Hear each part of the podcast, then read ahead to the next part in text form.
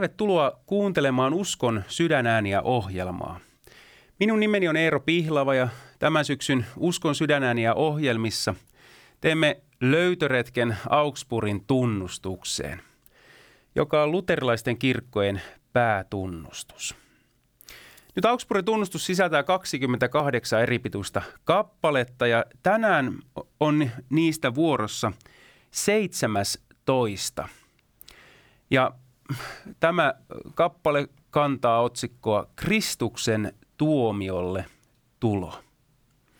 Eli aiheena on se, mikä ainakin luterilaisissa kirkoissa, siis kirkkovuoden päättävän sunnuntain aihe on, eli tuomiosunnuntai tai Kristuksen kirkkauden sunnuntai. Ja nyt aiheesta tänään kanssani keskustelee pastori Joel Kerosuo, joka on Joensuun Pyhän Nehemian luterilaisen seurakunnan pastori. Joel, oletko linjoilla ja mitä, mitä sinulle kuuluu? Täällä ollaan. Kiva olla taas vieraana radio-ohjelmassa. No niin. Tota, onko Joesussa paljon, paljon lunta tota, täällä on lunta, hetkellä? Täällä on lunta pihassa, että pitäisi kolaamaan taas kohta mennä. No niin. Ensimmäiseksi, ennen kuin mennään tuohon ja luen eh, tämä eh, ensimmäisen eh, kappaleen tästä opinkohdasta, niin kysyisin Joel sinulta, että mitä Kristuksen tuomiolle tulo tai Herran päivä, kuten siihen usein viitataan, niin mitä se merkitsee sinulle?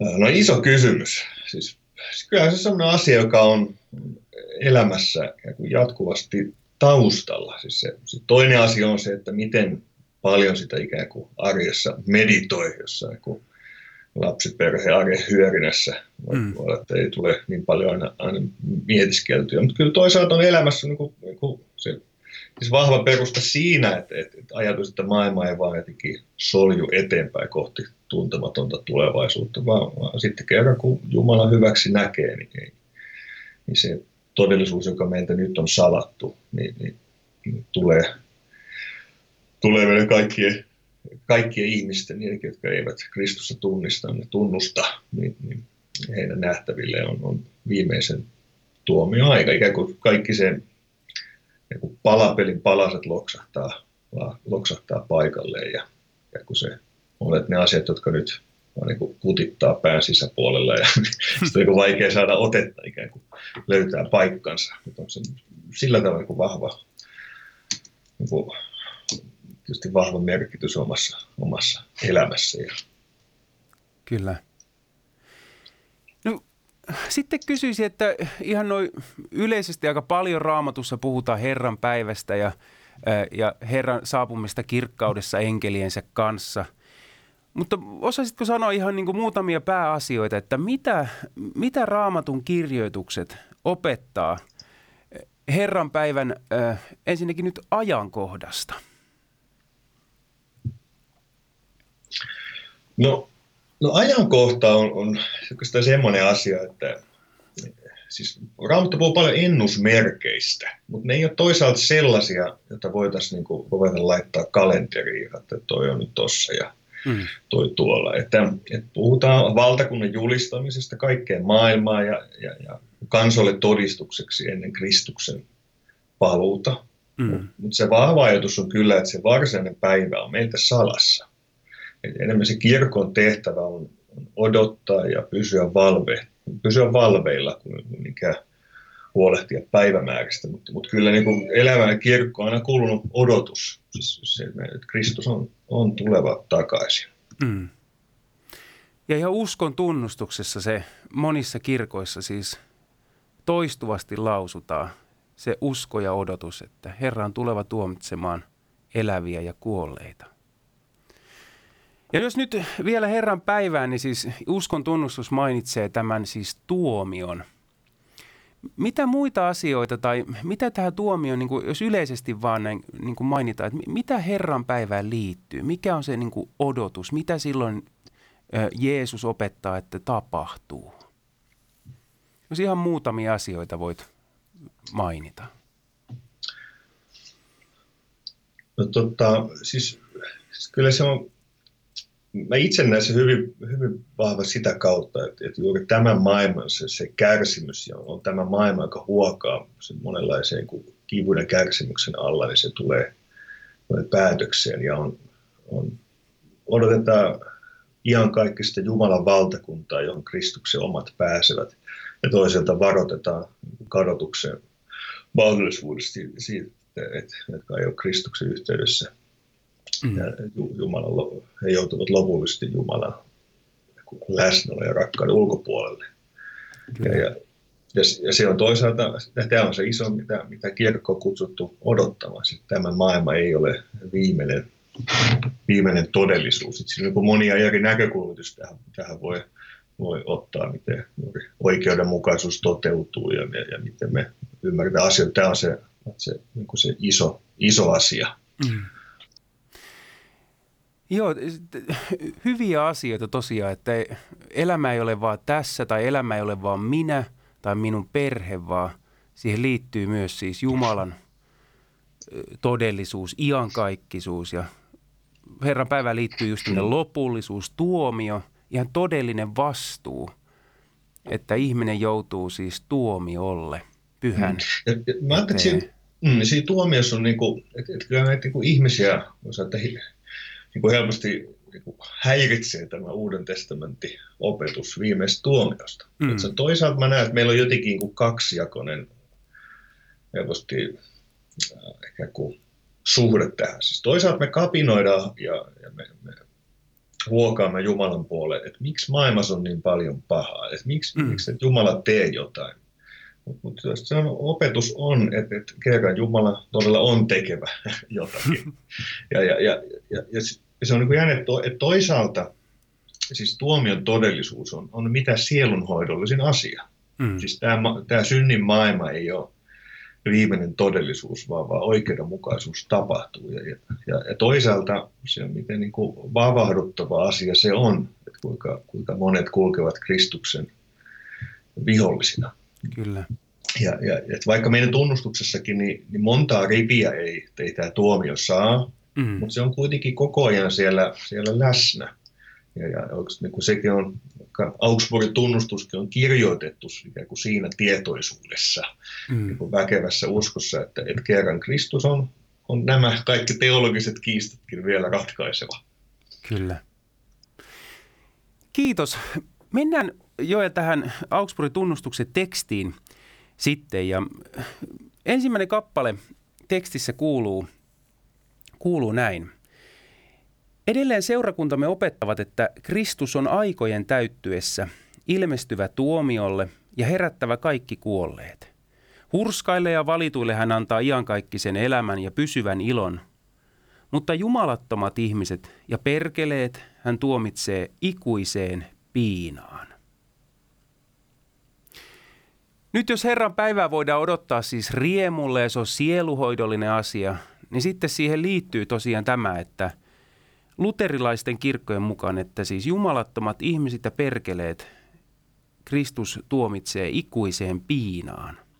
Nyt kysyisin sitä, että ikuinen piina, siis vavahduttava asia, niin kuin, niin kuin käytit termiä tälle, mutta että onko, onko nyt ymmärretty ihan oikein tämä armollisen Herran, mei, syntisiä rakastava Jeesuksen sanoma? Niin, siis se kuva, vaikka keskeinen teksti on Matteuksen evankeliumi luvusta 25, missä puhutaan Kristuksen paluusta. Ja myös niin kuin tiivistetysti sanoa, että, että se, joka on Kristukselle vieras, hän, hän todella astuu Jumalan eteen omien tekojensa varassa. Mm. Ja sen sijaan, joka tulee Jeesuksen omana, saa, saa omistaa tai periä tätä Jumalan valtakunnan, koska hän on Jumalan lapsi. Mm. Ja, ja Jumalan lapsena hän saa omistaa veljensä Jeesuksen, Kristuksen pelastusteon. Mm. Ja, ja Jeesus sanoi, että, että, että kirkon tehtävä on kastaa ja opettaa sitä, mitä Jeesus käskee, ja joka Jeesuksen turva on pelastettu. Ja, ja, ja niin kuin viittasin aiemmin juuri tähän kaksijakoisuuteen, miten, miten haastava se on, siis, tai, tai meille helposti vaikea, että, että, että Johan Kierrat sitä puhuukin hartauskirjassa vähän sillä tavalla, että, että meidän pastorien vaikeus on, on, on juuri se, että helposti me kyllä niin tuomion todellisuuden lievennämme ja, sen, sen, ja samalla taivaan ihanuutta emme osata kuvaa, kuvaa oikein. Koska ne on niin isoja valtavia tekijöitä meille asiat, mistä on niin kuin, ihmisen niin kuin, ma, suorastaan mahdoton saada kiinni. Mutta mm. kyllä se, se raamatun kokonaisuus, että me ymmärrämme tämän asian, voimme ymmärtää vain Jumalan pyhyyden ja rakkauden välisestä sen jännitteen valossa. Siis oikea ja väärä ihan oikeasti on olemassa. Paha on saava palkkansa, ja synti vaatii tuomion. Mm. Ja, ja, ja semmoisen niin heikkona kuvana voisi käyttää tätä maallista oikeutta, että, että, että mitä sä ajattelet sellaisesta oikeudesta, joka päästäisi kaikki pahan tekijät vaan selän taputuksella takaisin rötöstelemään, että eihän se niin mene. Siis emmehän me kiitä edes tämä ihmisten maailmassa, että näin tapahtuu usein. Ja, ja samoin Jumala ei voi pyhää olemustaan kieltää. Että kerran on, tai voisi sanoa, että jos, jos kielletään, että ei mitään tuomiota ole, niin oikeastaan sanotaan, että Jumala ei ole pyhä ja vanhurskaus. Mm. Ja samalla, että kun katsoo sitä, sitä Matteuksen 25-luvun tekstiä, niin tavallaan se, mihin me voidaan palata, on se, että, että siinä kerrotaan, miten Jeesus toimii. Ja, ja että, että vaikka me keskustelemme innokkaasti, että mitä on rakkaus ja mikä on, miten, miten sen yhteyteen voi sopia kadotus, ja, niin, et, niin mä että palataan Jeesukseen sillä, ja, ja luota siihen, että hän tietää, mitä tekee. Sillä, sillä aina voi kysyä, että, että, että kumpi on osoittanut elämässä tietämään, mitä rakkaus on. Jeesus vai me ihmiset. Mm. Ja kun miettii tämän maailman hirmutekoja ja, ja meitä, meitä ihmisiä itse, itseämme, niin, niin jotenkin eikö se, että me kaikista luontokappaleista haluamme opettaa vapahtajalle, miten hänen tulisi langettaa tuomiot viimeisenä päivänä, niin se on lopulta meiltä vaan surkuhupaisaa ylpeyttä. Mm. Ja, ja evankeliumin julistus palataan siihen, että, että Jumala ei voi ole olemustaan kieltää, mutta hän rakkaudessaan lähettää poikansa, joka kärsii rangaistuksia. Hän, hän tulee synniksi koko maailman edestä ja, ja kantaa päällä koko maailman pahuuden. Siis kaiken sen, mitä ihmiset ei voi Kristuksen eteen viedä. Siksi kirkon kysymys on, on tänäänkin, että miksi mennä kadotukseen, kun meillä on vapahtaja, joka ottaa vastaan syntisiä. Ja, ja, ja, ja siksi jokaiselle ihmiselle täytyy, täytyy julistaa, että, että Kristus tehtiin sinun synniksesi. Siis, mm. siis, siis hän, hänestä tehtiin niin kuin, mitä ikinä syntiä niin keksit, niin, niin, niin hän on sen ristillä, ristillä kantanut. Mm. Kiitos Joel ja hyvät kuulijat, kuuntelette Usko sydänään ja ohjelmaa ja tänään keskustellaan Joel Kerosuon kanssa – Opin kohdasta Kristuksen tuomiolle tulo. Ja mitä siis luterilainen kirkko opettaa siitä ja Augsburgin tunnustuksessa. Tunnustuksesta ja se opinkappaleista on siis kyse. Ja tämä opikappale jo jatkuu tällä tavalla.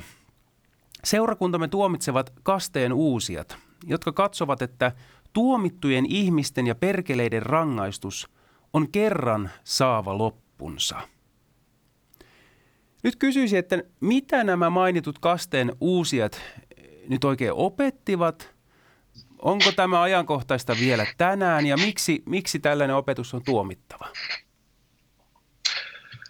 No tuomiossa Jumala jää suvereenissa hallinnassa majesteetiksi myös viimeisellä tuomiolla. Jumala tekee mitä tahtoo ja, ja meidän tehtävää riippuu hänen sanassaan ja kutsua ihmisiä evankeliumin ääreen.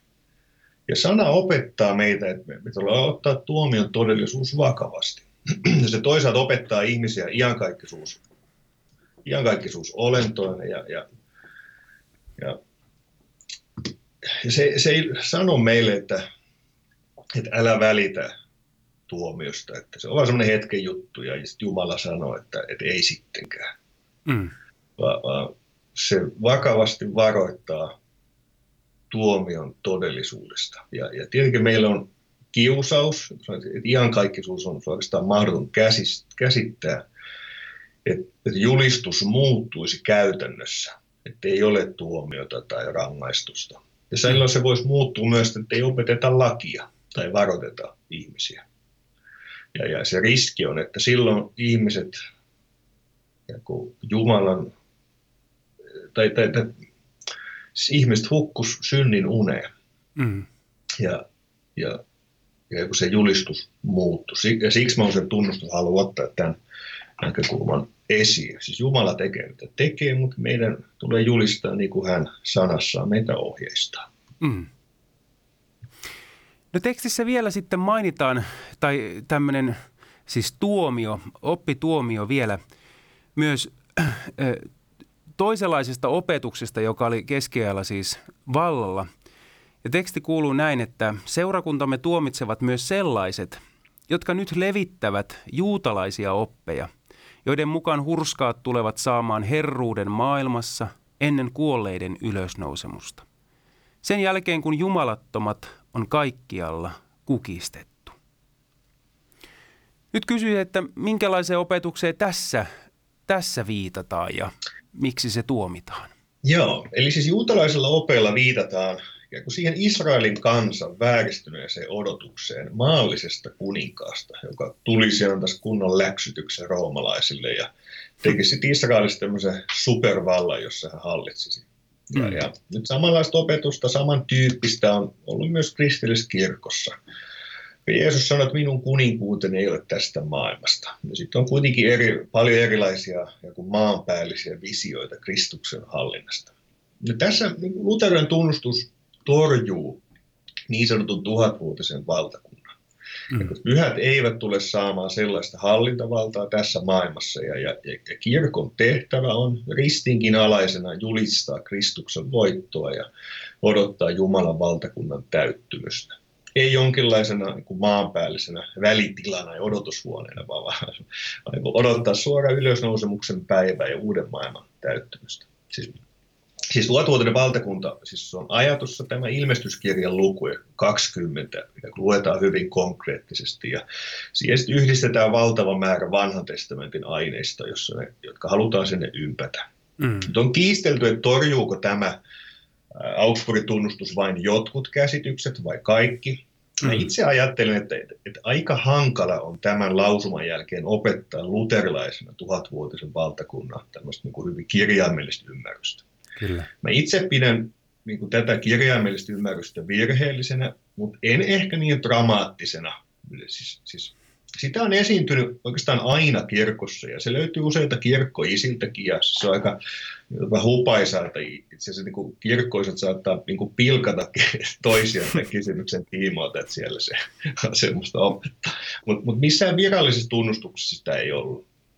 Mä itse pidän selvänä, että Kristus lupaa tulla herättämään meidät viimeisenä päivänä kerran kirkkauteen ja, ja ei odottamaan tuhatvuotista valtakuntaa. Mutta jos, jos joku näin ajattelee, niin ei se yleensä niin vakavaa ole, ellei se saa ikään kuin väärällä tavalla erityistä merkitystä, ikään kuin että kristillinen toivo ja odotus kohdistuu, ettei se kohdistu sinne taivaaseen, vaan tuhatvuotisen valtakuntaan. Mm. Ja mä sanoin, että jos tästä veljen tai sisaren kanssa kiistelet, niin jos, että, että jos hän niin herää tuhatvuotisen valtakuntaan, niin varmaan se ajatus on, että täällä nyt vielä värjötellään ja jos taas herää suoraan kirkkauteen, niin tuskin siihen kukaan toteaa, että, että himpora kun jäi se tuhatvuotinen valtakunta näkemättä.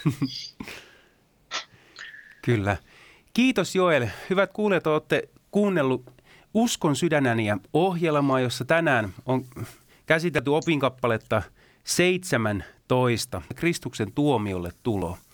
Ja nyt Joel tahtoisi ihan loppuun vielä lyhyen kommentti semmoiseen kysymykseen, että jos nyt jollain kuulijalla herää, siis Herran päivän ja Jeesusta takaisin odottaessa, siis semmoinen niin kuin pelkoahdistus juuri tästä, että siis jumalattomia kohtaa ikuinen piina – ja todella on tuomio olemassa, niin miten ohjaisit nyt siis näitä kuulijoita? Miten, miten täällä ajassa voimme saada sitten äh, lohdutuksen äh, ja jotenkin varmuuden ja äh, sitten, että mikä on meidän osamme Herran päivänä? No Luther kamppaili tämän kysymyksen ja valinnan, valinnan kysymyksen kanssa joku synkissä tunnelmissa ja ahdistuksissa. Kaikki tuntui niin, kuin niin liian isoja ja vaikeita. Ja, ja, ja tota, hänen rippi-isänsä Staupitz mm. neuvoi hänelle tästä predestinaation kysymyksestä, että etsi vastausta kysymykseen Kristuksen haavoista. Mm.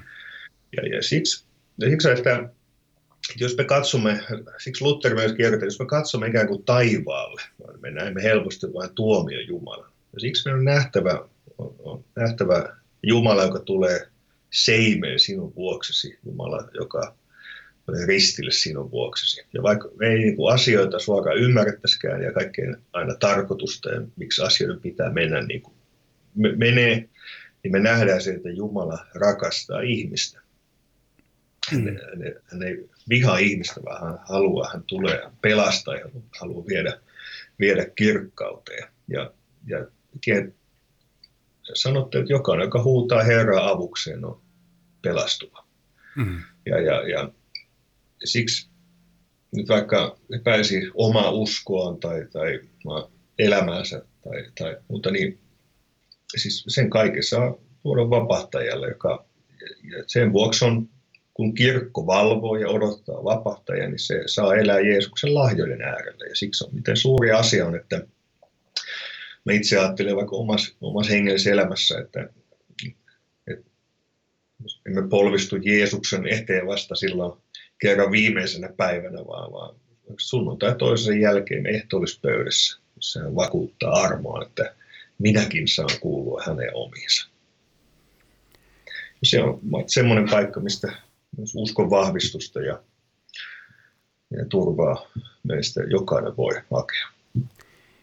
Joel, kiitos sinulle ja kaikkea hyvää teidän seurakunnalle, perheelle ja, ja sitten oma viranhoitoosi.